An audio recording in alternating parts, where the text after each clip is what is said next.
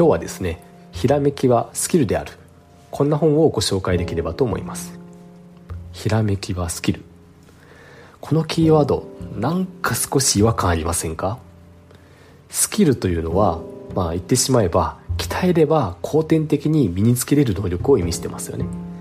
そう考えるとですねひらめきって本当にスキルなんだっけとかぶっちゃけこれ才能じゃないかなとこんな風に少なくとも私は思いました。しかしこの本ではもう明確にですねひらめきは後天的に獲得できますともう言い切ってるんですね。まずここが非常に驚きだったんですが実際に読んでみるとですねああひらめきってなんかこんなにもロジカルで再現性のあるプロセスあるんだなと本当に読んでみてびっくりしたのを覚えてます。なのでこの本はもう心から自信を持ってお勧めできます。ではですね早速この本の中身を詳しく紹介できればと思いますがまずこの本ではひらめくためのプロセス大きくこれ4段階書かれてるんですね。1つ目が情報のインプットです。まあインプットがなければひらめきは絶対生まれないと、まあ、当たり前ですけど大切なポイントですよね。そして2つ目のステップがひらめきの素材を集めて増やしていくと。でこれはひらめきを生み出すためにどんどん問いかけをしていきましょうということです。まあこれからは問題解決力ではなくて問題発見力だとこんな風によく言われてますけど良いひらめきを得るためにはまず良い問いかけ良い問いを作っていくこんなことが大切になってきます。次に3つ目のステップが思考のデータベース作りです。さっきのひらめきの素材をですねどんどん思いついたら思考のデータベースにストックしていきましょう。まずさっきの思いついた問いを書いてみて次に問いの答えを書き出してそしたら書いてみた答えにもう一回新しい問いをぶつけてみてとこんな感じでどんどん思考を膨らませていくイメージですね。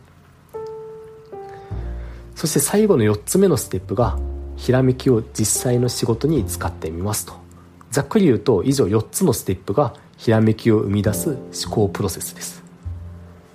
で今回はですねその中でも1つ目の情報のインプットについてもう少し詳しめに紹介できればと思います。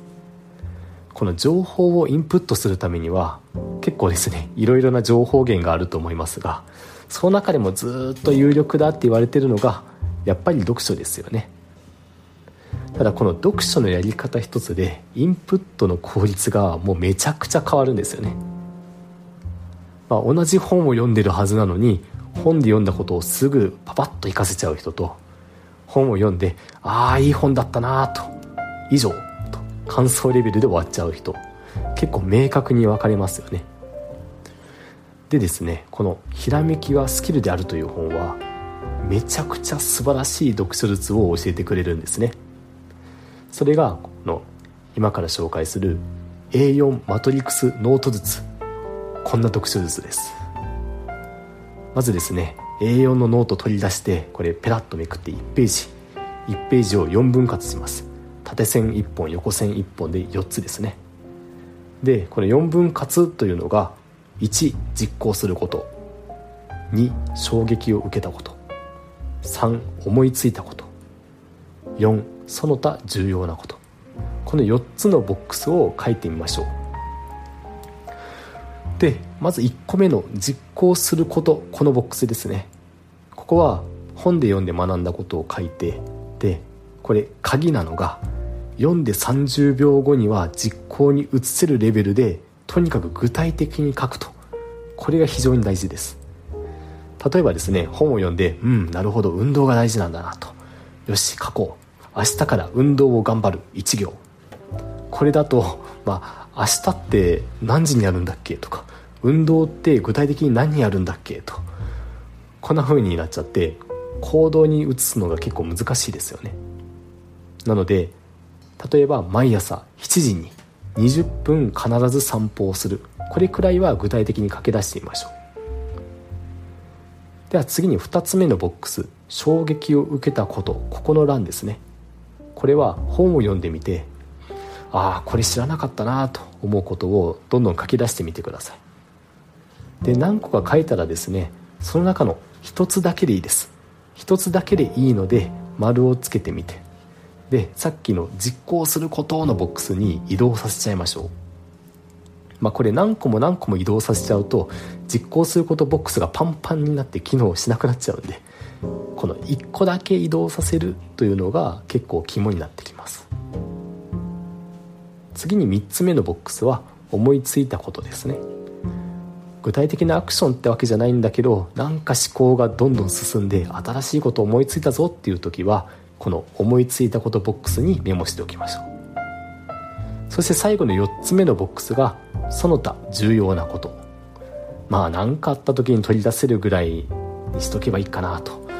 まあ、こんなレベルのことはこのボックスに書き込んでおきましょうと。はい。以上 A4 マトリックスノート術というのをご紹介しましたがいかがでしたでしょうか、まあ、このノート術ですね。私も本読んで以来ずっと真似して実行してるんですけど、まあ、何が嬉しいっていうとやる時のハードルがめちゃくちゃ低いことなんですよね。あの無理やり構造化したり体系化したりカテゴリー分けしたりとかしなくてよくて4つのボックス埋めるだけで OK みたいなこういった気軽さが継続するための鍵なんだなとつくづく思います、まあ、ひらめきって聞くと一部の才能あふれる人のセンスかなと思ったりしますけど実はこういった小さな小さな継続と努力の積み重ねでひらめきって生まれてるんだなと。こんなことが学べたのが個人的にこの本読んで一番学びになったポイントでした。